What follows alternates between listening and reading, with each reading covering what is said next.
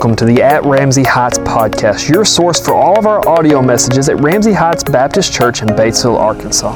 This is Pastor Brian Coates, and I hope this encouragement from God's Word connects with you and helps guide you through your next steps on your journey with God. Enjoy today's message. Exodus 20 today, if you want to turn there. Exodus 20. Well, back in 2013, Jessica and I began to date. And we had been dating for about a month at this time. And, and by dating, I mean we had been on a few dates. We, we tended to like each other. We seemed like we were getting along. We were talking on the phone every once in a while. And, and we were just kind of just letting it happen. We hadn't spent a lot of time talking about exactly what we were. We hadn't taken any time to define our relationship. And it all comes down to this one weekend in the middle of September where Jessica goes to a wedding. Now, men, if you're dating someone and your girlfriend goes to a wedding, just get ready. Like it's it's it's coming, right? Like there's going to be some kind of relationship talk after this. So she's at a wedding, and um, I can only imagine what they talked about. Jessica's like, I met this new guy. He's so handsome. He's so smart. I love him so much already. I want to spend the rest of the. She just wouldn't hush about it, right? I, I can only imagine. That's what I think. And she was going on about this stuff or talking, and they were discussing her new relationship, and and somebody asked her, so where's this going? Like, are y'all together? Or are you not together? And it it hit Jessica we have not defined what we were. We were dating, or we were talking, or we were something. So she calls me from this wedding, and, and we kind of do the pleasantries. How's it going? Are you having fun? And, and then there's this awkward moment of silence. And she goes, Um, are you my boyfriend? It's like second grade. I was like, I, Sure, I guess. I don't know. And I don't know what the younger people call this. I'm at that age now where they're younger people, but my generation, we call this going Facebook official. And the reason for that is, is on social media, it has all this information, and you go in and you click in a relationship with so and so, and it announces to everybody that you are with somebody. And so after having this discussion, we defined ourselves as Facebook official boyfriend, girlfriend. Now, what that means is it's more than just telling people that we're dating. This means that we were exclusive. Like we are only going to date each other. What I said to Jessica when I said yes to being her boyfriend, it's almost like a weird proposal, is like, I'm going to focus on my relationship with you.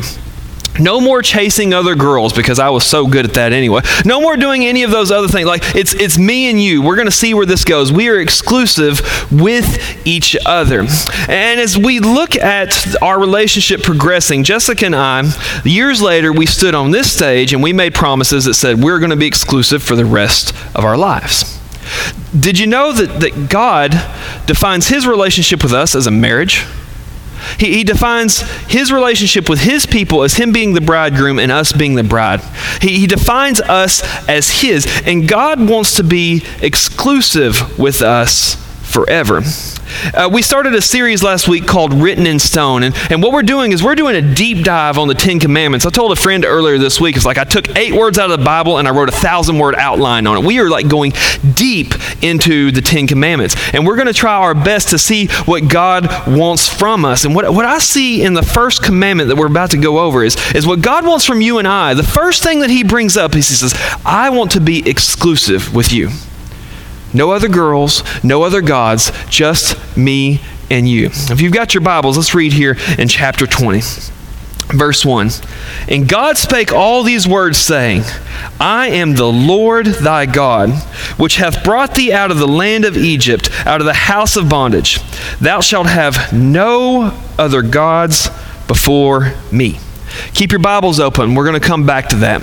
So, if you remember last week, we were talking about this moment where God had decided He was going to have a meeting with these people. They accepted the contract or the covenant of being His people, and they come to the mountain, and the mountain is billowing with smoke, and, and thunder is rattling, and God speaks with an audible voice, and He defines the past. He said, You, you guys know what I did for you. I brought you out of the land of Egypt. I did this, and now it's time to define our relationship And so he says, I am the Lord. Now remember, when you're looking in your Old Testament, when you see that word Lord capitalized, it was not originally written Lord. God did not say, I am the Lord. That is a placeholder for God's actual official name, Yahweh. You may have heard it called Jehovah. You can pronounce it both ways because the Hebrew doesn't translate here. But God comes to his people and says, with a, with a personal introduction, I am Yahweh. I am your God. Now, when, when he goes on and defines this, he uses the word God, the Hebrew word Elohim. And you're going to hear that word about a hundred times a day. Elohim is the word that he used. And we tend to look at the word God like it's a proper name. Like when I pray, I'll be like, God, please do this. Or when I talk about God, I'll be like, God is doing so, such amazing things. But, but the word God used here is not his proper name. Not that it's, it's bad to use it as his proper name, but that's not what he's meaning. The word Elohim depicts a being, a great being. But when you look at it in, in, the, uh, in the original Hebrew, it's not, it's not not a name. It's not, I am the Lord, call me God. It is, I am the Lord, a supernatural being, and it actually has a connotation of being a ruler. So when God comes to his people, he says, I am Yahweh, the supernatural being who rules over you. And he defines that relationship of I am this and you are not. So he is a being who rules. And then after this, after he gives this possessive command, I am your God, I am your ruler, he begins to list the Ten Commandments, the first of which we just read. So he comes to the first of these ten, and he begins with a very simple statement We're Facebook official. If you're going to be my people, we are exclusive. No other girls, no other gods. It's you and mine. You shall have no you shall not have any other gods before me. And as Christians, we tend to read the Ten Commandments, and there's some that we struggle with. Like, there's some of you in here, like, you're a klepto. You're going to steal stuff. That's just what you're going to do when you go to Walmart. There's some of you in here, and you, and you struggle with lust. And there's some of you in here, you struggle with jealousy and, and wanting what other people have. But as Christians, we're like, we've got the I am God thing down, right? Like, there's only one God. I don't have a tiki pole in my living room. I don't worship Buddha. I don't worship some unnamed Hindu God. I've got the, the one and only God down. I, I am a servant of the real God, of Yahweh. Jessica and I have two things in our house that says, As for me and my house, we will serve the Lord. We will serve Yahweh. We tend to think we have this down, that we've got it figured out. Can we move on to commandment number two, please? But if you break down what God is really saying, I don't know if we have as good of a grasp on it as we think we do. If you break down what God says in this commandment, He says, Have no other gods before me. Now, in your Bible, if you look at where God introduces himself, see, I just did it, I called him by God as his name. If you look at where he introduces himself, you shall have no other God before me, it should be a capital G. Is that right? Capital G right there. But you come to the uh, first commandment, and then you've got the word gods with a lowercase g, right? And we tend to talk about God, capital G, and God's lowercase g because that's the way that our Bibles do that. And that's one of the ways that we in our culture honor God. But guess what that word is in Hebrew? It is Elohim. It's the exact same word that God introduces himself. I am the Lord your Elohim. And so here he says, Have no other Elohims before me. Have no other rulers before me. Now, God knew what he was about to do with these Israelites. He was about to take them on a journey that would eventually bring them to the promised land, a place called the land of Canaan. The problem with the land of Canaan is already inhabited by people called Canaanites. And Canaanites had their own religion. And God knew, God knew there's going to be this temptation for people to chase these other gods, to be drawn to these other gods and these idols in this culture. And He's reminding them as you go out into the world, it's you and me. It's us. We are exclusive. He had this fear that they would choose something else to rule over them. Uh, now, let's think about this for just a second because as Christians, we should be doctrinally sound enough to know that there are no other gods, right? There's figments of man's imagination that we've carved into a rock or carved into a piece of wood, but there's only one real God. There's only, there's only Yahweh. He is the creator, He is the God. There are, there are no others. So my question of the scripture is how can how can we have other gods that rule over us? You go carve a face in a piece of wood, that thing doesn't talk. It doesn't give you commands. It doesn't rule over you. It doesn't instruct you. How is it that we can come to the point where these things can rule over us? And why was God worried about us having other Elohims, other rulers over us? Why is that? If you look at the Canaanite gods, Each of these gods represented something. This is all pagan religions. Pagan religions had gods, and they would be the god of X, and the god of Y, and the god of Z. They all ruled over something different. So, for example, in the Canaanite religion, there was the, the goddess of war was Anat. And, and was the soldiers would, would worship this god. If they were going out to conquer or build an empire, you, you might call Anat the, the goddess of power because it represented the power and the might of a country or a military. There were the gods Bel and Dagon, and these were gods of fertile crops. And, and farmers would worship these particular gods because these were the gods that were going to bring about a good crop and a good harvest that they would sell and put good money in their good bank account. And so you might call Bel and you might call Dagon the gods of career. There was Asherah, which was the goddess of love, desire, and lust. And the followers of her, well, you could only imagine what they were interested in. And so you might, you might call her the goddess of sexuality, a people that followed her looking for that to be what their God was. There's the god Yam, who was the god of the sea and the river and the ports along the river, which was the lifeline to people in the Middle East as, as basically the superhighway. You might call Yam the god of materialism because that's how things get there. And there's thousands more examples of these gods, and they all represent something. And what you begin to see when you study these gods is that people who worship these gods are not serving a being. They're serving their own desire that they've gave a name to and put a face to and personified. So when God tells the Israelites and when he tells us be careful of who you worship, put me first, nothing else. He's not saying that there is some god out there, some being that can compete with me. What he's warning them against is there are figurines that represent your desires and your worldly lusts that you can worship and will rule over you. Our first take home truth is this is the first commandment is not aimed at who we should worship or um, is not aimed at who we should not worship. It is aimed at what we should not worship. The word Elohim means ruler. And so as, as we study this, we don't ask the question, do you have a Buddha in your house? Or, or is there a totem pole in your backyard? We ask the question, what rules over your life when it comes to having no other gods before our God? And if you want to know the answer to that, the truth is, what we need to do is we need to look at what motivates our life daily. Do you have career aspirations? Are you the kind of person that shows up to work an hour early and, and you stay an hour late? And you're building your way up the chain? You're trying to get to that next promotion or that next pay raise, and you put all of this extra time in it, but church is optional? You may find yourself serving the God of career. I think that we see in our world that, that Americans are drawn more and more and more into politics, and we spend hours researching politicians, and we spend hours listening to political pundits as they pump out hate, and we spend time volunteering and helping campaign for the political candidate we want, but we don't have time to lobby for God the same way we lobby for a career politician. Is it possible we're serving the God of politics? Every last one of us has things that we enjoy doing. What, what motivates you emotionally? Do you have a bigger high when a guy oh, in a red jersey catches a football in the end zone than you do when you come to church and see God working? Do you live your life for the next golf match? Or, or, or, do we find pleasure in all of these hobbies, fishing, sports? If so, we may be worshiping the God of hobby. You knew money was going to come up, didn't you? We'll take our money and we'll pour it into investment and everything. The stock market rises and we take money out of our bank account and we say, we've got to find a way to make more money.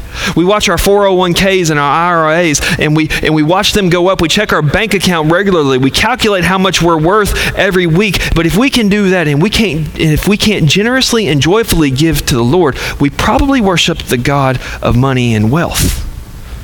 What, what, what rules over you? Because there's thousands, thousands more. And you might say, well, Brian, those things don't sound like God's. Well, if they motivate you, then they rule over you. And, and if it helps you out because you think a God has to have a face, I got one for you. I stole this out of the Operation Christmas Child box. I'll put it back after service. That's all, that's all a desire needs to become a named God is a face and, and something that rules over. So I could name this particular little animal. I could name this animal influence. And then all of a sudden, this is the God of power. I could name this little animal dollar bills, and it becomes the God of money or wealth. I could name anything that I wanted to this, and it could represent the God of what we already desire. And so, my question to us this morning as we look at this first commandment is shouldn't we take some time to look in the mirror and ask, what rules over us? What's our Elohim? What truly is our God? And then we ask ourselves again, are we really as good at the first commandment as we think we are? Is God the only thing that really motivates you and really rules over you? And then we get to thinking about that, and, and that stabs us at the heart a little bit. So we get to thinking about the words, have no other gods before me. And you're like, aha, a loophole, right? God says it's okay to have those things as, as long as He comes first, because He says, have no other gods before me. So as long as they're in line, but they're in line behind Him, that's okay. As long as God's the main thing, then I can worship money on the side, or I can worship career on the side, or I can worship fame and social media presence on the side, as long as God's first. And though most Bibles translate it that way, if you go back and look at the Hebrew, very literally what God says is, You will have no other gods before my face. That changes the meaning a little bit, doesn't it? Because before us, before me, is like a linear pattern. It's like a line. What comes first in line? But when you translate it as have no other gods before my face, it takes on a whole new meaning. It's not about what we put in front of God or what's first in line, it's about what's in the presence of God. I have this vision of, of God sitting on his throne in all of his holiness and glory. And he sits there, and, and here I come walking by, holding my God of money. My God of money, right? My God, you have blessed me so much. Thank you for giving me the God of money. Thank you for all of the financial success I've had. Thank you that I have a million dollars in the bank account. Thank you for all of these things. God, you did this for me. And God says, Are you going to give some of that to me? well, no, I've got. I got to make some more money. I'm going to invest this. You don't understand. This is this is just the start. The stock market is going to help me get there. I got to think about retirement. But but thank you for blessing me. Are we walk in front of the throne of God with our God, with our God of career. It's like, God, I prayed for that promotion. You gave it to me. I've got, I'm making more money and stuff. And God, thank you so much for what you did for me. Oh, yeah, I can't serve in church anymore. I'm too busy. You know, new responsibilities, and this job requires me to be there on Sundays. And, but God, God, thank you. Thank you for this. You did this. But I don't have time for you anymore because of this. That's how God sees our other gods walking before him. And what a disgraceful display that is for us to think of ourselves walking in the presence of God, flaunting our false gods in front of him the gods of money and uh, fame and wealth, the gods of career, the gods of children, the gods of influence and power, the gods of our future, whatever it may be. And God defines, I opened, I opened this message up with an example of marriage. God defines our relationship with Him as a marriage. That's he says, I am the bridegroom, and you and me, we're the bride. He defines it as marriage. As a matter of fact, human marriage points to the goodness of God. In Hosea, God tells his prophet to marry a prostitute. That way, every time she runs away and she finds somebody else that she wants to be with and she cheats on him, that he can feel the pain that God feels when we have other gods. That's the whole purpose of the book of Hosea is, is relaying that story of what it feels like to be cheated on again and again and again. That's what God says when we're not exclusive with him. Think of it this way. Let's say you've got a married couple and they've they've been together for a while and the spark's just kind of gone the husband's got a really pretty secretary at work. She's young, she's attractive, she's full of energy, all the things that he thinks his wife can't be after, after five kids and 20 years. And so he starts to have an affair with her.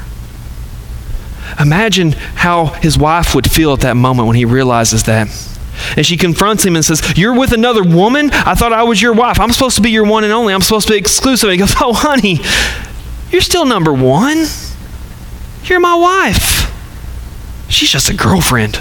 It's not even on the same level. You're, you're, you're in front. You're coming before her. Don't worry about that. And that wife goes and crawls in the van for the next family vacation. She turns around and sitting in the back seat is that girlfriend. And she has to spend her whole vacation watching the husband flaunt this relationship with his new girlfriend in front of her while he flirts with her while they're out doing all this stuff. Or reverse those roles. A woman thinks that her husband no longer is interested in her, and she meets a young, good looking man and, and, starts to have an affair with him. And the husband finds out, and, and he comes to her and says, Look, I, we've been married for like 25 years. I can't believe you would do this to me. And she goes, Oh, honey, you're my husband. You're, you're number one. It's just that's just extra. And the husband comes home one night and sitting at his table is the man that his wife is cheating on him with. And he has to sit there as his wife flaunts it in his face that she's found somebody else to love. That's what, that's what God talks about when he talks about having other gods before him. Actually, that's not a really good analogy. The analogy would be if the husband or wife that was being cheated on had to witness the bedroom. We'll just put it that way. And that's what God says to us what it's like for Him when we have other gods before Him. But God, God doesn't want that. And you may be sitting here, and what we love to do as humans, we're like, I'm going to hide it from God. I'm going to find somewhere, some little dark corner where he's at, and, and then it won't be flaunting it in his face. I'll just kind of keep it over here in the darkness. Well, good luck with that because the whole world is before God's face. And so when God says, Have no other gods before me, what he means is, I want, to, I want you to put me first in everything.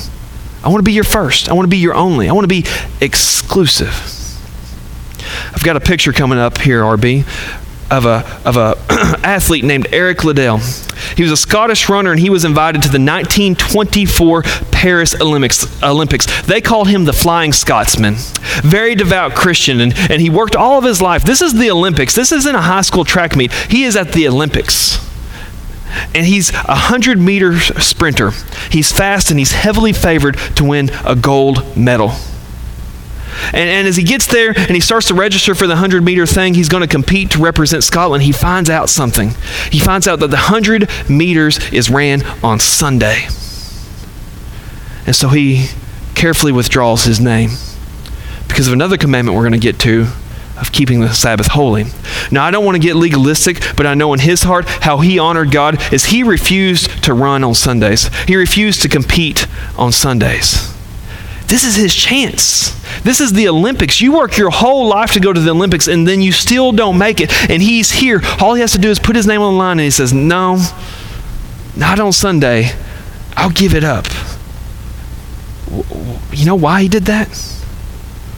Because his God, his Elohim, his ruler was not gold medals, nor was it his hobby of running nor was it fame or fortune, nor was it what people would think of him. And he gave up his shot at winning a gold medal because he would rather serve God. He did find out that the 400 meter race was ran on Tuesday, and so he registered for that. He wasn't a, a, distance runner. It's completely different kind of running. He was a sprinter, and he's around these people that had conditioned their bodies for years to run the 400 meters as fast as they could. But he put his name in anyway and he drew the worst starting position that you could get at. And, and, there's this pacing that distance runners do where they start out slow and, they're a, and, and, they get a little faster in turn one and, and they sprint a little more in the straightaways and then they open it up. They save all their energy for that last run and they try to get themselves in a position where they can sprint and beat everybody else on that last sprint of that last leg of that journey. Eric Little, Little Liddell didn't know any of that. He thought, if I'm going to do this, I'm going to run. And so he takes off running full out the second that he gets off the gate. And he realizes as he gets towards the end of the race that he's running out of steam. He has no more sprinting left, and the people are coming up behind him, but he pushes as hard as he can. Not only did he win a gold medal, he set a world record at the Olympics in the 400 meters. And you know what he would tell you if you ask him about that? He said, I got that gold medal not because I'm a great runner, but because God knew that he could be glorified in me and I glorified God with that. He returned to Scotland a hero. You win gold in the Olympics. You represent your country in the Olympics, especially in a country like Scotland. You are a hero. You are never buying food again. You have all the life that you want, all of the fame and fortune that you want. You know what he did when he got back to Scotland? He left and he went on a mission field in China, only returning to Scotland once in his life. Because fame and fortune and wealth, those were not his gods. His God was Yahweh, the one true God. What does it look like to have no other gods before our God? It looks like denying personal desire so that you can glorify Him above glorifying yourself. And this is so important to God that this is the first thing He brings up. When He says, You're going to be my people, the first thing He brings up is, It's you and me. We're exclusive. No other gods, nothing else, just us. And He continues that thought in the second commandment. If you still got your Bibles open, we're still in chapter 20. This is verses 4 through 6. Thou shalt not make unto thee any graven image or any likeness of anything that is in heaven above, or that is in the earth beneath, or that is in the water under the earth. Thou shalt not bow down thyself to them, nor serve them, for I, the Lord thy God, am a jealous God, visiting the iniquities of the fathers upon the children of the third and fourth generation of them that hate me, and showing mercy unto the thousands of them that love me and keep my commandments. God takes it a step farther. He says, Don't have any other God. And he realizes that you and I and the Israelites will have this problem of falling into a trap where we carve an image of something and we begin to worship it. And he realizes that this is going to draw us down the wrong road to where we will start to break the first commandment and be ruled by our desires instead of ruled by God. All a carved image is, take my teddy bear, it's just a visual representation. And sight is very strong for us. You ever been somewhere and thought you weren't hungry until you saw somebody else eating that steak? You ever thought, I don't eat dessert here until they bring out that, uh, that cast iron skillet cookie ice cream thing? You guys know what I'm talking about? Sight is very powerful and makes you want things. And God knew that we would be tempted to draw down into something that was a visual representation and follow false gods. And so this is what he says He says, Do not make for yourself false gods. I want to break that down a little bit more because I, I, love what God's saying because we tend to we tend to put this as like commandment number two, no idols. But listen to what God said. Don't make for yourself false gods, carved images. Uh, the first part of that, the word make, tells me something that God is warning us against desire. Be- because if we're making something, it's because we want something. Creation comes when we want something new. We created the automobile because we were tired of, rail- of riding smelly old horses. Sorry, Rick. Uh, you're not a horse. Rick's a horse person. That came out wrong. That's, that's why we made the automobile. We create things when we have a lack of something. And so God knew that we would want to create things to match our desires. And what we say to God when we create false gods is we say that you are not meeting my desires. And let me just say as a side note if that's true, if God's not meeting your desires, maybe your desires aren't godly. Uh, second, is the, the concept of ownership. He says, for yourself.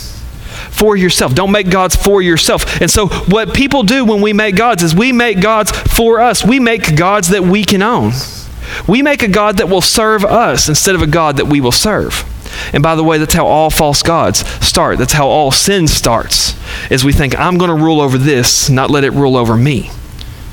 But we're drawn to the sense of owning a God, a God that represents a desire that we want whether it's lust, whether it's fame, whether it's financial security.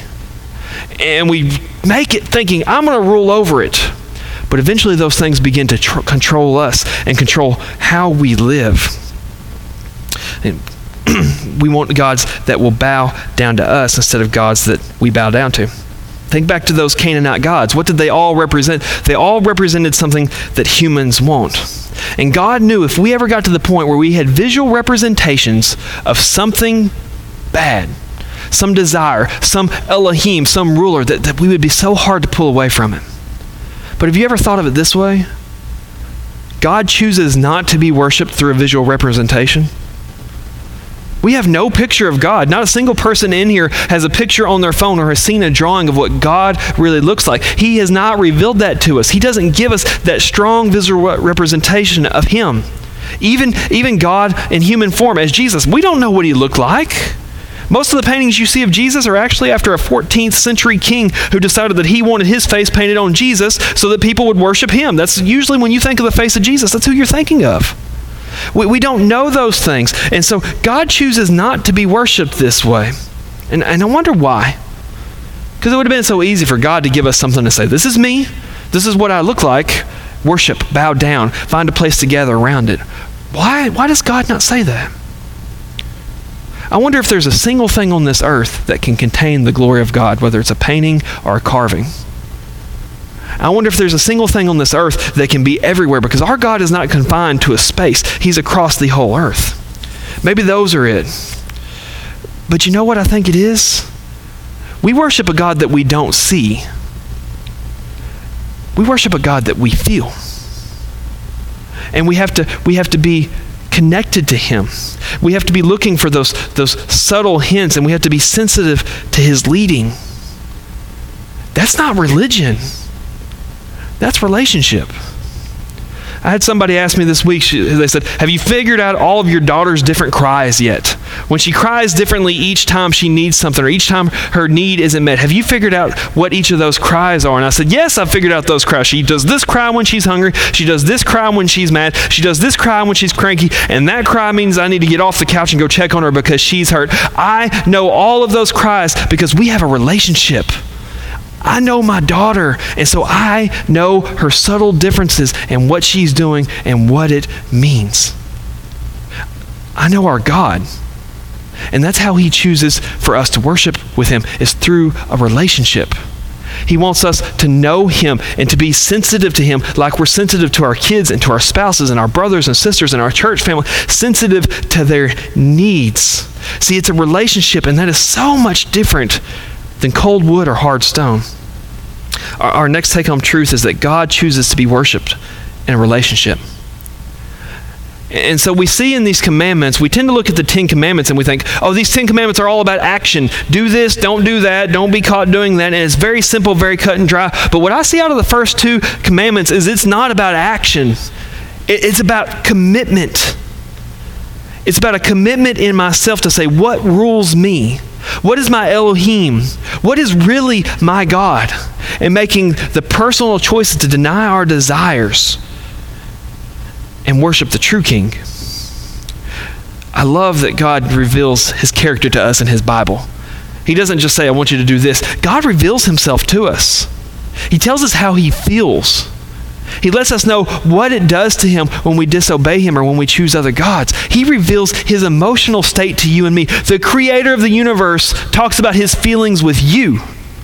You know what he said about worshiping other gods? He said, I, I am a jealous God in our society, the word jealous, it, it, sounds bad. It sounds negative, right? Like it's some old high school boyfriend or girlfriend that, that didn't get along with us or, or wanted all of our attention. That's, that's not the negative connotation, is not what comes from God. But what God says in this, when He says, I'm a jealous God, He says, I love you so much, I refuse to share you. I refuse to share your heart with a big house that's just rotting anyway. All of our houses are rotting where they stand. They won't be there in 50 years. I, I refuse to share you with a career at a place where you'll serve your entire life trying to work your way up the ladder and they'll forget your name a year after you quit. I refuse to share you with little green pieces of paper that don't actually mean anything because I love you that much. Over this last weekend, I, I had the opportunity to go uh, camping with some friends, and, and I'm an outdoorsman. I love it. And guys, we, we had this amazing experience. I saw waterfalls. I stood on top of cliffs. We camped beside a little a little lake, and the lake had otter in it. I spent yesterday morning eating breakfast watching a river otter play. And, and, all of these things that I go out there and I say, how beautiful is it that God created that with His own hand, that He put that river right here to carve that rock, that He put those animals here, that He made the land where it would come this way, and that He grows all of these trees and He takes care of them. How awesome is that? And not a single bit of that stuff matters to God. As a matter of fact, I would argue that He put that here for me and you. Because you know what He wants? The only thing on this earth He cares about is me and you as human beings. And all he wants is what he deserves because he is worthy of our attention. If you've got a desire that's unmet, it's not because God is, is not looking at you. It's not because God doesn't care about you. It's because God ha- knows better than we do what we want. God takes care of us. God loves us. And He is worthy of our attention and our whole heart in everything. One of the top songs of 2014 was written by a guy named John Legend. You guys, you guys may have known him. If not, you've heard this song. It's really annoying. It, but it was a top song of 2014. It ended up being a Billboard charts number one. It sold more than 4.67 million copies. And he wrote it about a relationship. At this time, John Legend had just met his then fiancee, now wife, and he wrote a song about what made their relationship special. And what made their relationship special was not just that, that oh, we're together and I get to see you part of time, part of the time. L- listen to the course of this song that he writes about their love. It says, Because all of me loves all of you. Love your curves and all your edges, all your perfect imperfections. Give your all to me, and I'll give my all to you. You're my end and my beginning. Even when I lose, I'm winning because I give you all of me and you give me all of you.